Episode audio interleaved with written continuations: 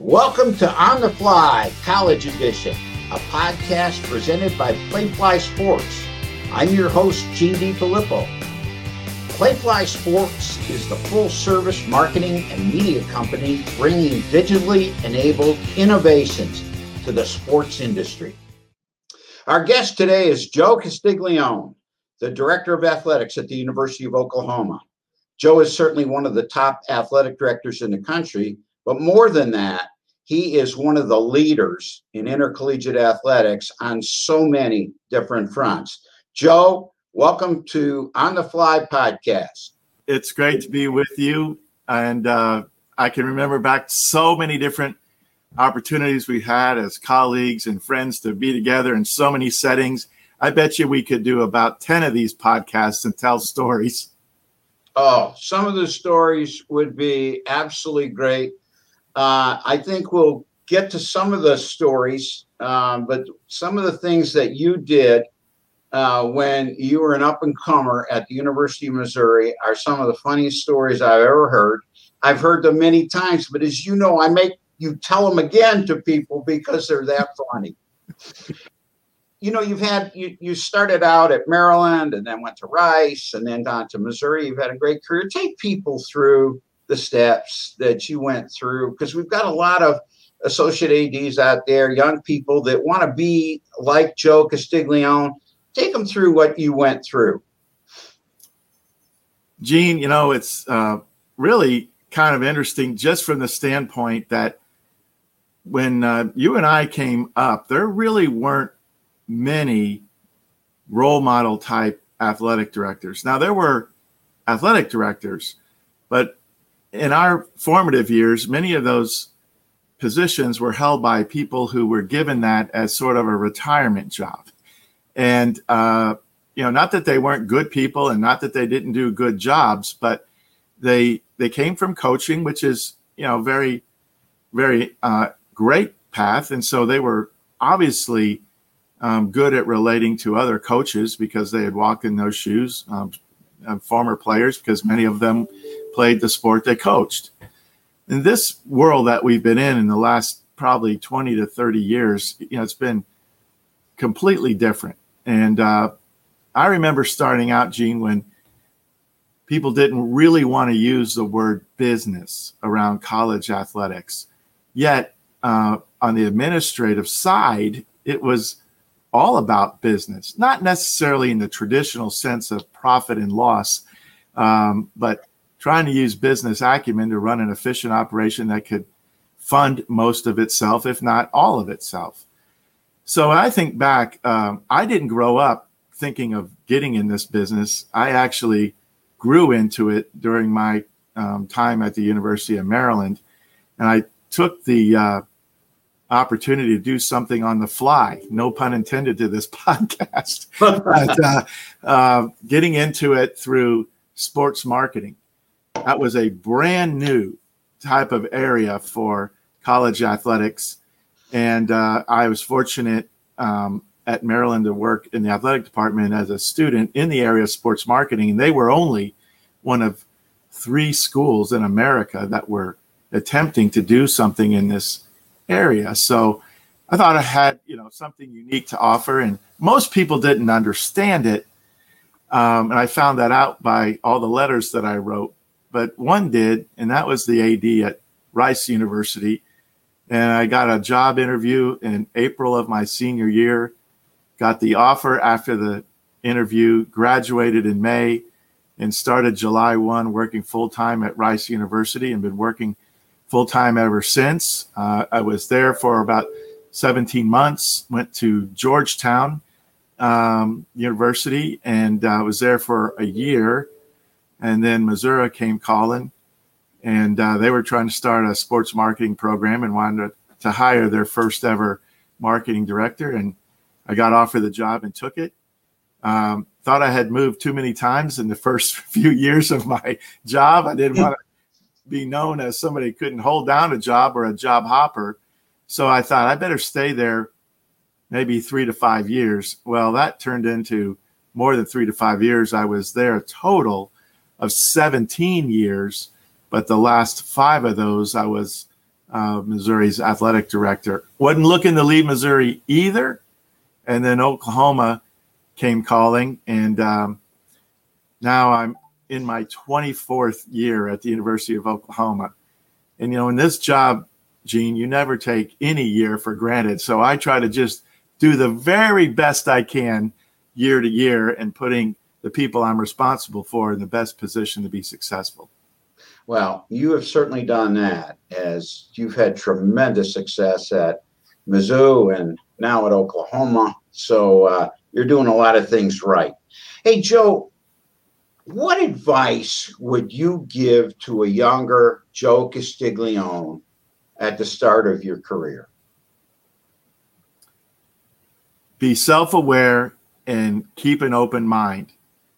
I find um, I find many uh, young aspiring uh, athletic administrators, you know, trying to get too perfect, too specific, thinking they're just going to step into this field with a big title, and you know they get discouraged when it doesn't happen. Now, and I think back to where I was, I was just hoping to get a job, any job, just a foot in the door, was willing to do anything. And so when I think back in the way my career path went, I don't know that I would change anything.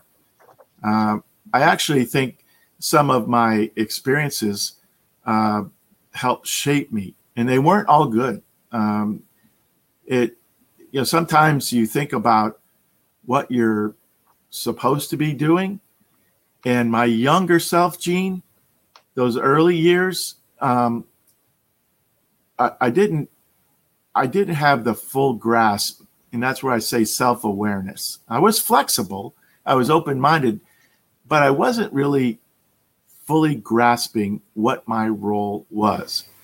I think I pushed hard to do the what and not as much for the why.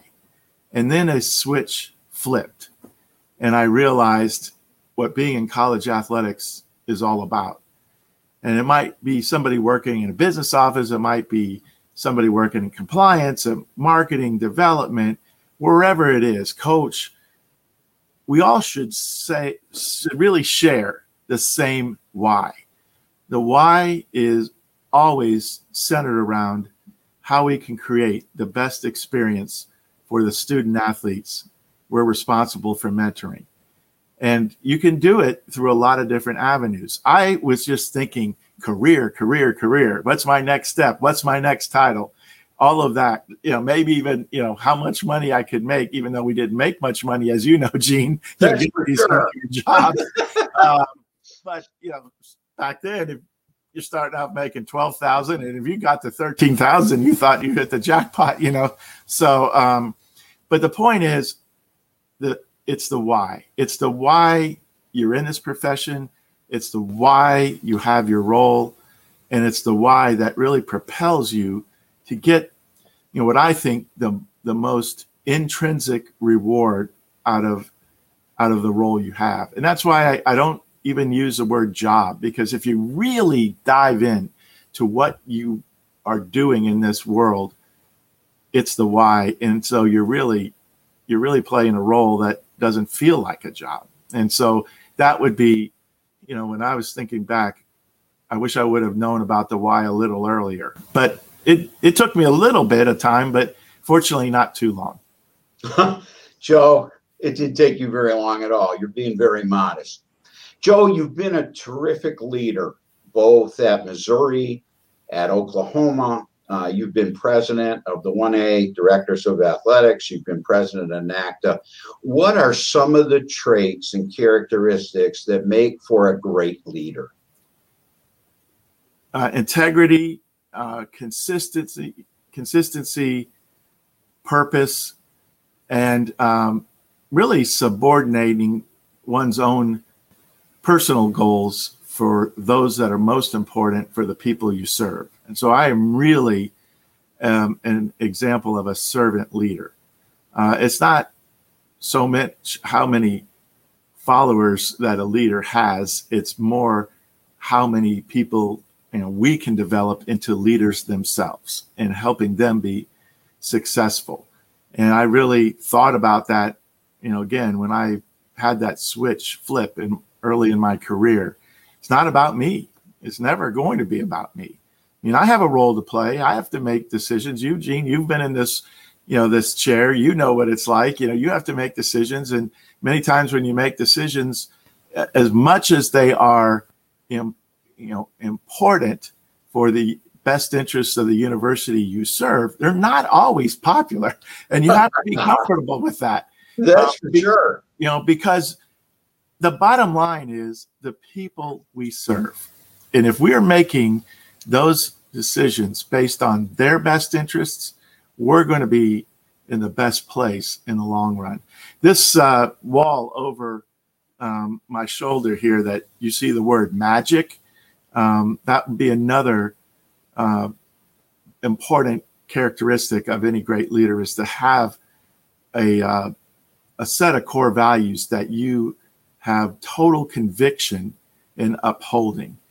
And uh, I have my own personal core values. You do too, but the MAGIC um, acronym is the uh, uh, stands for the core values that we uh, uphold in our athletic program. M is for masterful.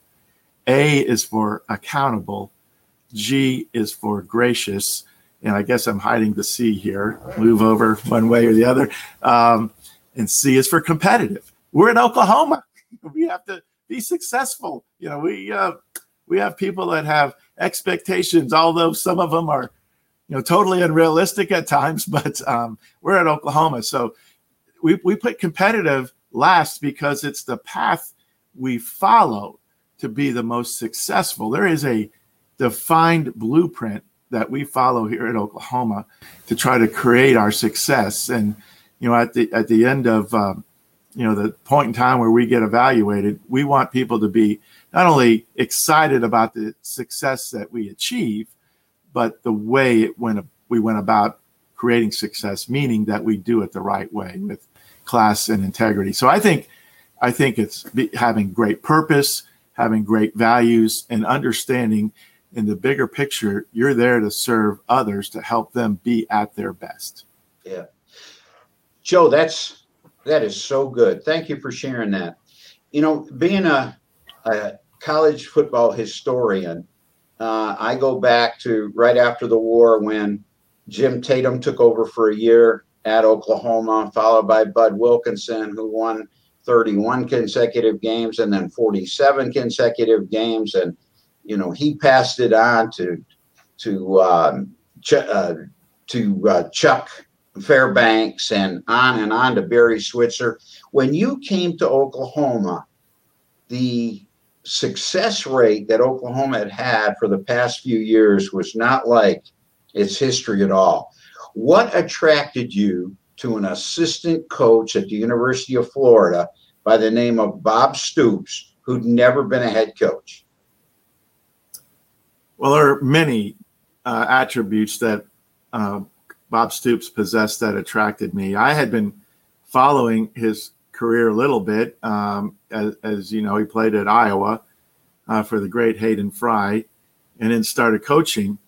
Um, uh, he was a GA at Kent State. You know, then uh, when Bill Snyder, who was on Hayden Fry's staff, got the uh, the uh, head coaching position at Kansas State, hired Bob as his assistant, and then you know his co-defensive coordinator. And so, being in the same conference um, with Kansas State, I knew about Bob and certainly watched the uh, turnaround of turnarounds occur at Kansas State University under Coach Snyder.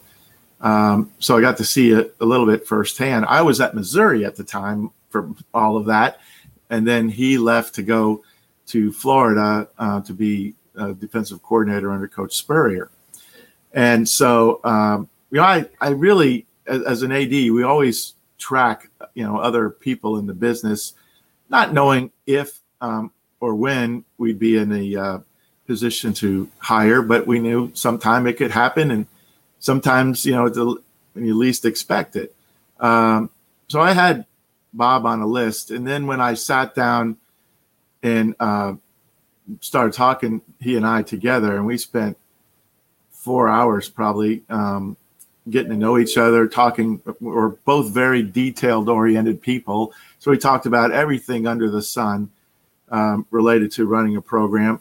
You, you have to know at the time I was only here at Oklahoma for about three and a half to four months myself. So I was still learning about Oklahoma. But amongst um, amongst the many great characteristics that Coach Stoops had was um, that he he understood the big picture. For a young coach who had not been a head coach. He understood the bigger picture, and um, he knew, you know, the, that he was going to bring a blueprint that would uh, be able to be put in front of his current players and get them to buy in as quickly as they could, as well as those that he was going to recruit in the future, and I, they would relate to their parent or guardian um, I knew that he was going to put together a great staff, which he did.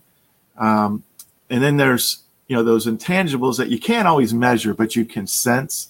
And I think one of those was the confidence. It, you could see how confident a person he was. He's not arrogant. He, in fact, is a very humble guy, but he has a way uh, about him that it's not only confidence in his ability, but I could see how he could transfer that confidence to the people around him. And sure enough, that happened. He just had the it factor, if you will. And sometimes when people would hear him talk, they thought maybe he was a little arrogant. And I, I, I, that was quite the opposite. He was a he was a guy that put everybody else first. He never made any excuses. He owned it when things didn't go well. But as you know, um, he never had a losing season at Oklahoma. You know, his first year, he won seven games. He never won less than eight games in his career. Won 10 championships, won a national championship, was in four national championship games. And, um, you know, with Bob, and he said this in his introductory press conference when success comes, and he sort of you know, just put that mind, planted that seed right away. When success comes, it's going to be about the collective efforts of everybody else, not him. And he operated with that mantra his entire time. And and I think in a lot of ways, you know, that that um, you know cemented what we were um, putting in place for all of our programs in in terms of our blueprint. And uh, obviously, when we hired Lincoln Riley and got to watch him, you know, under um, Coach Stoops for those three years, you could see similar characteristics and then you know coach stoops decides it's time for him to you know to retire. And obviously lincoln being here uh, it made it a smart choice not not an easy choice the smart choice the wise choice to hire him as our next head coach. Great. Joe what are some of the more rewarding things that you have experienced in being at missouri and at oklahoma being around student athletes has to be at the top. Um, it it's always fun to uh, celebrate success, to see them win big games, especially games when very few but themselves thought winning that game was possible. And then uh, obviously winning championships, winning national championships, the culmination of their hard work. But um, it's the journey with them that is probably the most rewarding gene and gives the greatest perspective because you get to know them on a different level. You know you know the path they've traveled to get here. You know the challenges that they've overcome you know to to be successful in their sport. Um, and then when you see them have success you know to the people that watch them at that moment uh, they may they may think that they've just been great and perfect and make it look easy, and it's been that way for them the entire time. And you realize, you know, all the different challenges, the ups and downs, maybe even times when they thought they'd walk away from their sport, but they stuck with it. Um, I, I think that kind of process where they see things in themselves, and maybe Gene, as you know, because you've been in coaching as well, you know, the greatest coaches see something in their players or their student athletes that sometimes the student athletes don't yet see for themselves. And the greatest teachers find a way to help them understand that. And then you see that epiphany or that light bulb go on. And then you see where it goes from there. Those are my greatest moments um, to be able to watch those processes. And uh, so when you win, you, you, you know you haven't been practicing winning. You've been practicing doing the right things that help you win or be successful. And then they come to you know come to the point where you make it happen and you know we've won a lot of championships here but we've also you know got to that point we've had three runner-up finishes already this year and you're like ah, you know you're right there you know, trying to win one and like oh and here we are playing you know as we're taping this um, you know we're playing for another national championship and hopefully we can we can win that. Um, so uh, but you, you, you ride that with them and help create the perspective for student athletes that they could carry with them the rest of their lives so they have that transferable quality that they um, developed here on campus that will apply to whatever they choose to do in their life. But the, the best part of it too has been to enjoy it with my own family my two sons and my wife. We've we've really had the um, ride of a lifetime being part of the lives of so many people you sure have. Those are lucky student athletes uh, to be at the University of Oklahoma. That's for sure. Joe, I consider three people to be the fathers of intercollegiate athletic marketing Don Canham, Russ Potts, and Joe Castiglione. There's a lot of young people out here that are listening and don't realize that college marketing and, and the marketing of college athletics is not very old. In fact, it's fairly new. Talk about some of the things that you did early on uh, that nobody or very few people were doing. And then some of the things that you're doing now at Oklahoma that you shared with me that are really at, at the at the top of the heap. Well, Gene, I I have a quick response when you put me in the category of the first two. I'm not worthy. I'm not worthy. Oh uh, yes, you are, my friend. Yes, you are. The uh, the two you mentioned were actually uh, the two that I would point at as being um, huge influencers in my life. I, obviously, I got to work for Russ as a student at the University of Maryland, but I told Don Canham many times. Um, that uh, he was a role model in a kind of a you know out of town mentor to me when he didn't even realize it. Um, uh, but the other person too that uh, I would put in that category, who I got to work for, who hired me at the University of Missouri, was Dave Hart Sr. Uh, we all know our great mutual friend Dave Hart Jr. And, and then his son Rick, who was the athletic director at SMU. But um, Dave Hart Sr. hired me at Missouri. And it was the place where I think, you know, my career really took off. Um, know, we're doing different things. I mean, I think about, um, you know, having to do things with no resources at Rice and Georgetown and, and early on, you know, at Missouri because people didn't understand the whole world of marketing. But that, that actually was part of the great characteristics of being – successful in marketing itself is you know you don't always get things handed to you you have to go out and figure out creative innovative ways to make things happen and um, without any money. So you have, to, you know you have to go out that's and, right. right? It's it's almost like to be you know to be successful in marketing you have to be an entrepreneur first you know because you have to create some type of capital. If it's cash if it's trade if it's you're, you're something that you're you're using as um, collateral that you can exchange to make something else happen. And that's actually in in the sense of marketing what it's all about. You're you're, you're you know trying to facilitate a process to create top of the mind awareness um, to create a hook to get people interested and then most importantly something that calls them to action and engages them.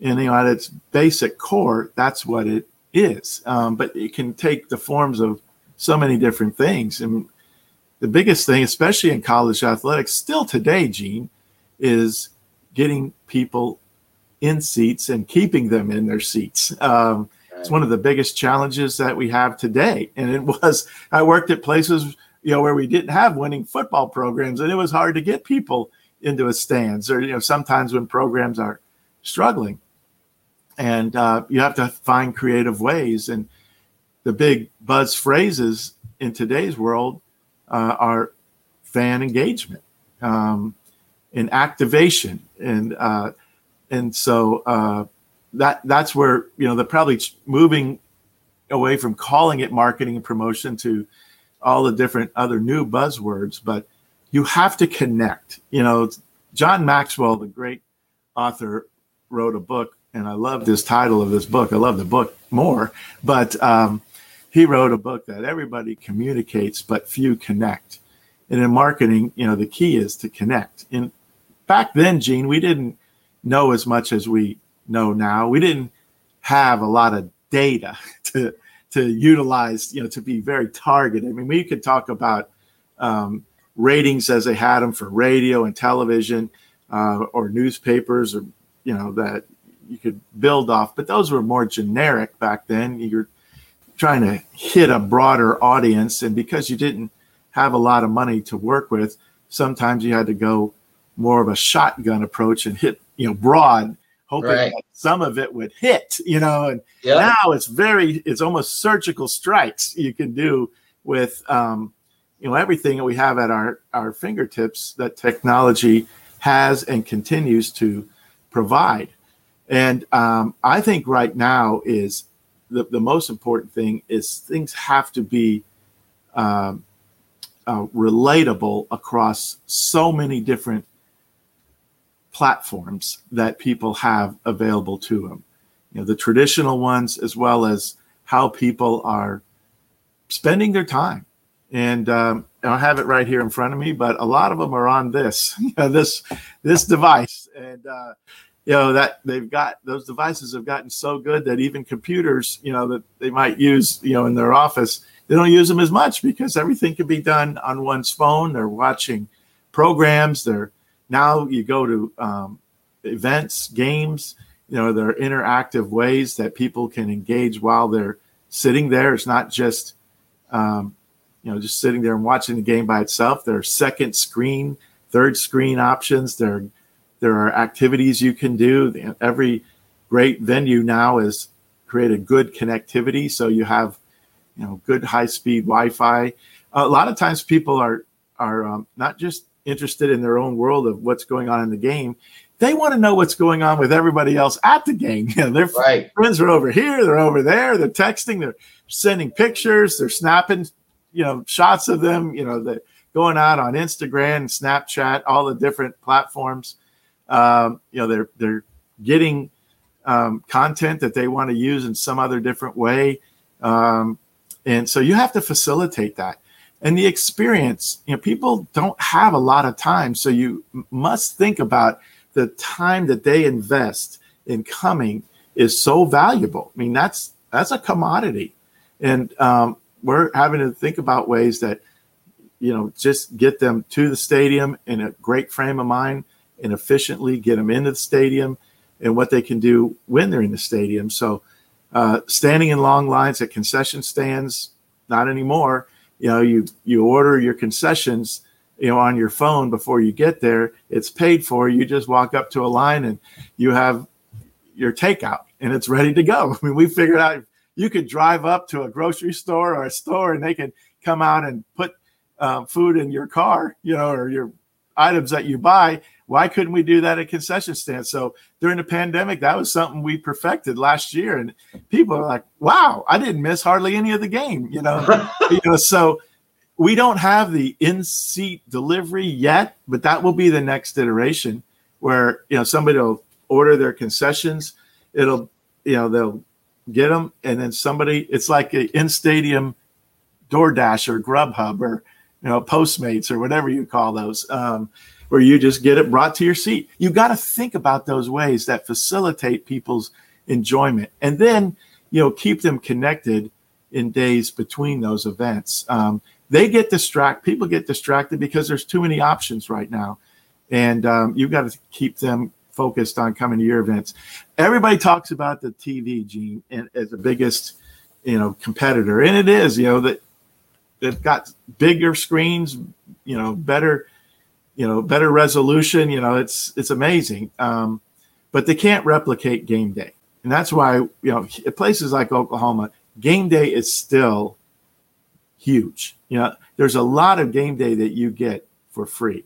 You know, it doesn't cost you one dime. You know, it's they're just sensory overload opportunities here that you come and it's and now we're getting out of a pandemic where we can be around people again and you have activities before and during the game and after the game it's a whole day event and i think that is part of you know what we need to protect in the long run um, but make it you know where where people know that they can go enjoy it you know and and make it happen on their own time and then between times you know there are ways to keep connected. And we're going to keep using technology to our benefit. Joe, about the future, um, as far as television goes, and as far as uh, new contracts for different conferences that'll be coming up in the next two, three, four years, I don't think anybody knows exactly where things will go. But do you see new networks coming forward? Do you see Netflix getting involved, maybe Amazon getting involved, uh, to along with the ESPNs and the Foxes of the world? Do you see new people coming into college athletics that will help to uh, continue to elevate the the dollars that come from uh, the television networks?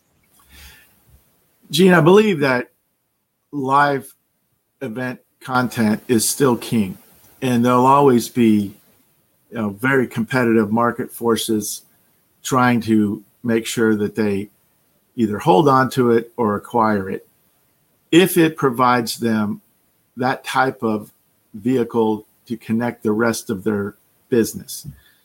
And that's the way we have to think about it. You know, I, I think Amazon's step into the um, live sports world with their new deal um, with the NFL is possibly indicative of what others might try to do. But we, we don't know yet, as you said. You know, one would tend to think that there'll be a Google, an Apple TV, a YouTube, a Netflix, somebody else see the value of um, live sports in what they're trying to achieve.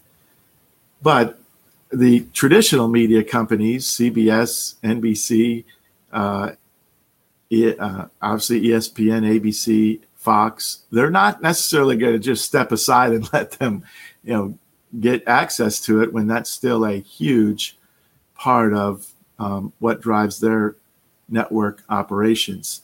I think the biggest change that we're seeing right now is the transition from, you know, traditional cable or linear uh, distribution to digital. And the streaming services that we see, um, those that we just mentioned, and or companies that have created new streaming services, are really just new delivery systems because you know consumers have you know heretofore grown with cable. You know, as it started off is I remember if you got 30 channels, you're like, wow, we have 30 channels. And I can remember when we were growing up, we had three, you know. Right.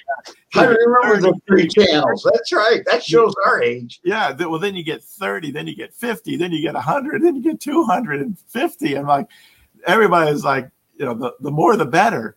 But then they realized they were paying for all of that and they weren't watching all of that. And, you know, over time, uh, they started to see the cost of their cable bill go up and up and up, and uh, to a point where you know easily people were spending 250 300 dollars a month on a cable bill. And most of it was paying for for um, channels they didn't watch. So they started trying to do skinnier packages and oh, you know, over the top and different um, pay programs, and now you know they're realizing that people want very specific content, so you could just buy what you want and watch it, you know, on these streaming services, and and so I think now um, at the moment, you know, they're more affordable because they're getting people to sign up, but in time, you know, the more that they get on the streaming services, the more the monthly subscriber fees or, or um, yearly subscriber fees will go up. And so it's just transitioning the consumer to a new distribution system and, you know, allowing them to have basically appointment television where they can watch anything they want whenever they want. Because even the programs that um, are live, will they miss those or archived or, um, you know, put on a, you know, a recorded system where they can go back and watch them when they want. And that's what the new world is. And so, um, I, I think that you know this is part you know technology moving our our our consumer base to a different place, and then you know the insatiable appetite that uh, sports fans have for for um, sports themselves. Now, um, there's more competition out there, of course, but I think in the terms of college, I believe that there's still huge market, and I and um, you know probably you know more than ever before you've got fan bases that want to connect with you know their favorite teams. And and so they're finding a way to do it. I i think the the economy will have had some you know impact on us you know going forward. But um, i do believe there's still going to be a very robust uh, environment for bidding. And we've already seen it uh, start to shape take shape with the nfl rights. Yeah. Well said. Joe, of all of my friends and colleagues uh, in intercollegiate athletics, you've done as good a job as anybody in balancing uh, a big time athletic director and, a big time program with your family. How do you do that, and how difficult is it uh, to maintain? it's extremely difficult, Gene. I uh, I don't know that I've done the best job. I I can look back and second guess myself, like a lot of people might. I did prioritize um, making sure that I was there for as many of my um, family events as I could be. Uh, admittedly, I wasn't perfect, uh, they, but they knew that there were times that um, it wasn't so much I was choosing work over them, but they knew there's sometimes where it just was impossible. But the vast majority of the time, I would make sure I was there for all of their events, and uh, and that that was the the one thing I heard from ads and coaches, you know, over a time I was coming up in the profession that they regretted. You know, they regretted missing you know a lot of things that their sons or daughters did. So I wanted to make sure I I didn't do that because we both know you don't get those back.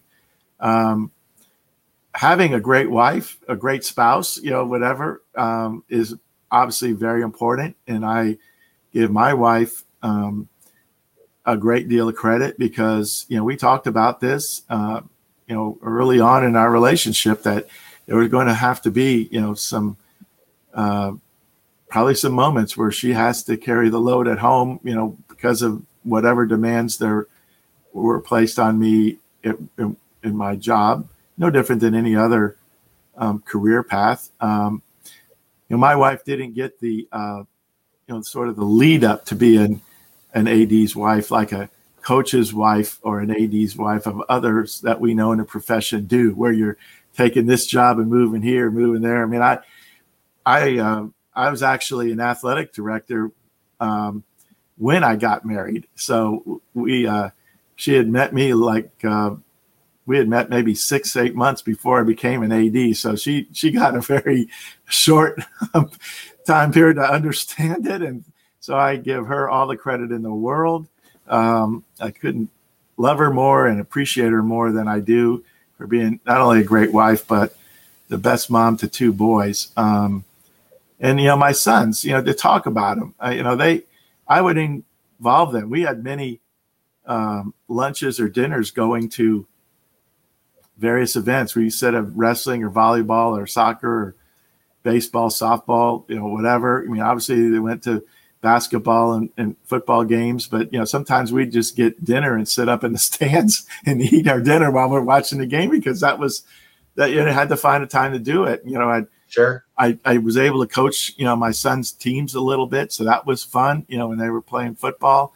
Um, but I'd uh, I, I also had some crazy times when I was trying to hire coaches, and I'd go to my son's baseball game, and I'd be out in the uh, outfield, way way away from everybody, doing a, a job interview with a prospective candidate, you know, because I, I, don't. It was the only time you could catch somebody, you know. And sure. as much as you say, I'm going to schedule it here or there, and but sometimes there just is any other choice. So you know, so many of those kinds of um, experiences, I think you know we're we're part of um, that. And I and I talk to my sons about that. And you know, you've been through this too, Gene. You know, they they grow up in a world where their father is um, not because we seek any kind of attention or or visibility, but our job just requires it to a point, and uh, they have to live through the um, the comments that people make about their father, and, um, and especially having the last name. People not not it's not like we have a common name of Smith, Brown, or Jones. You know, they right. you know, they pretty well right. stands out. Um, and you know, they they go through things uh, that we would talk about, and I think it's important to have really good communication. And then you know, you remember you know how your kids they pick up things, and uh, I remember one day I was sitting in my office and my son was four and a half years old, five years old, and he called me. And um, my assistant comes in and says, Little Joe's on the phone. And I said, Really? And I like thought something was wrong at home. And he got on there and proceeded that uh, tell me that he was interested in getting this new golf bag to learn how to play golf and he was running a capital campaign and wanted to know if I would contribute to it. a capital campaign. so, so you don't know where, you know, I must have been on the phone talking to a prospective donor at home and he overheard this. I don't know where he picked it up, but you, you know, just those kinds of moments and, uh, you know, so it makes sense. When you wanted to build new facilities, you ran a capital campaign. golf clubs.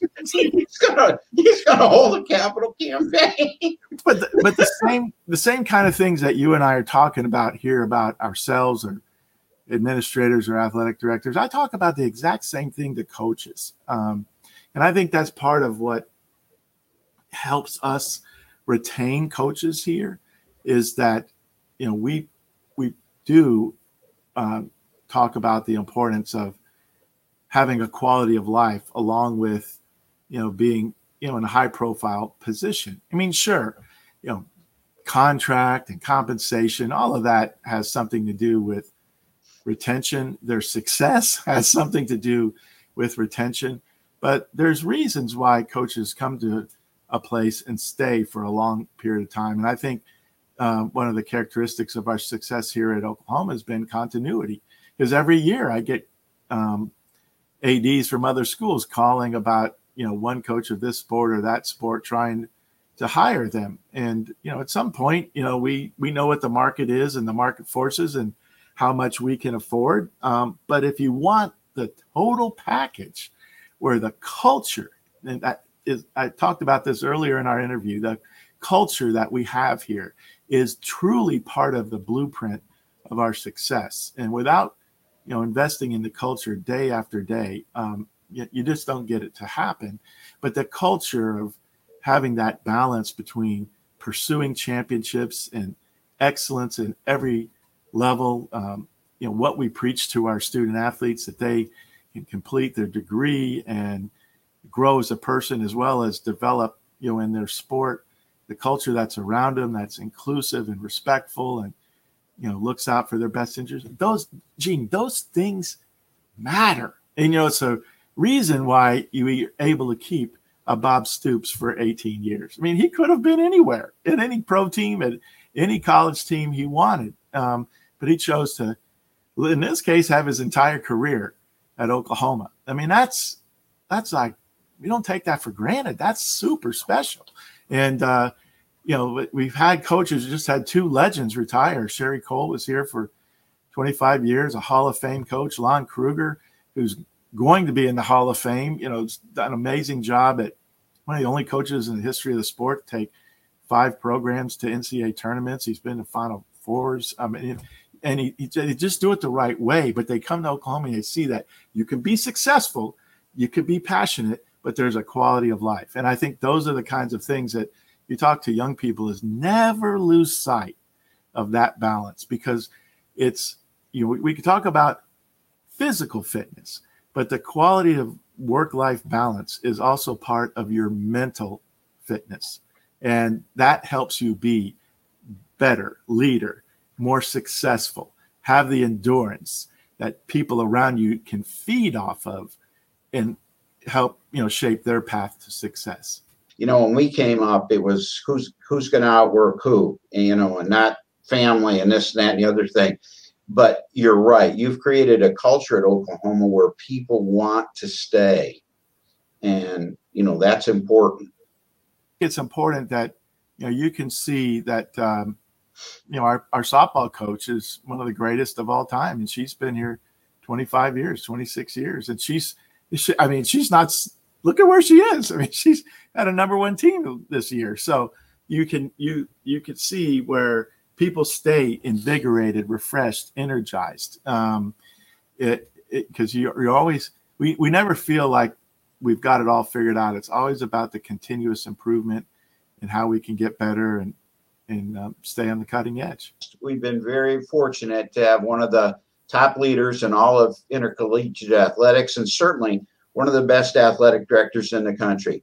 Joe Castiglione, thank you so much for your time. Uh, the lessons uh, that you have learned and passed down, and the the mentoring that you have provided to young people, um, we are a much much better profession because of you. Thank you very much. Appreciate you making time to be with us, and we'll be in touch soon. Well, thank you, Gene. And I, I want to thank you for really, which is most of my lifelong friendship. You have been not just a great colleague, but a great friend. And I'm a better person for having Gene DeFilippo in my life. So thank you for all you've done and, and for me along the way as a great friend and um, being there still today. Thanks, Joe. We're out of time on this week's On the Fly College Edition. I'm your host, Gene DeFilippo. Thanks for your time this time, and we'll see you next time.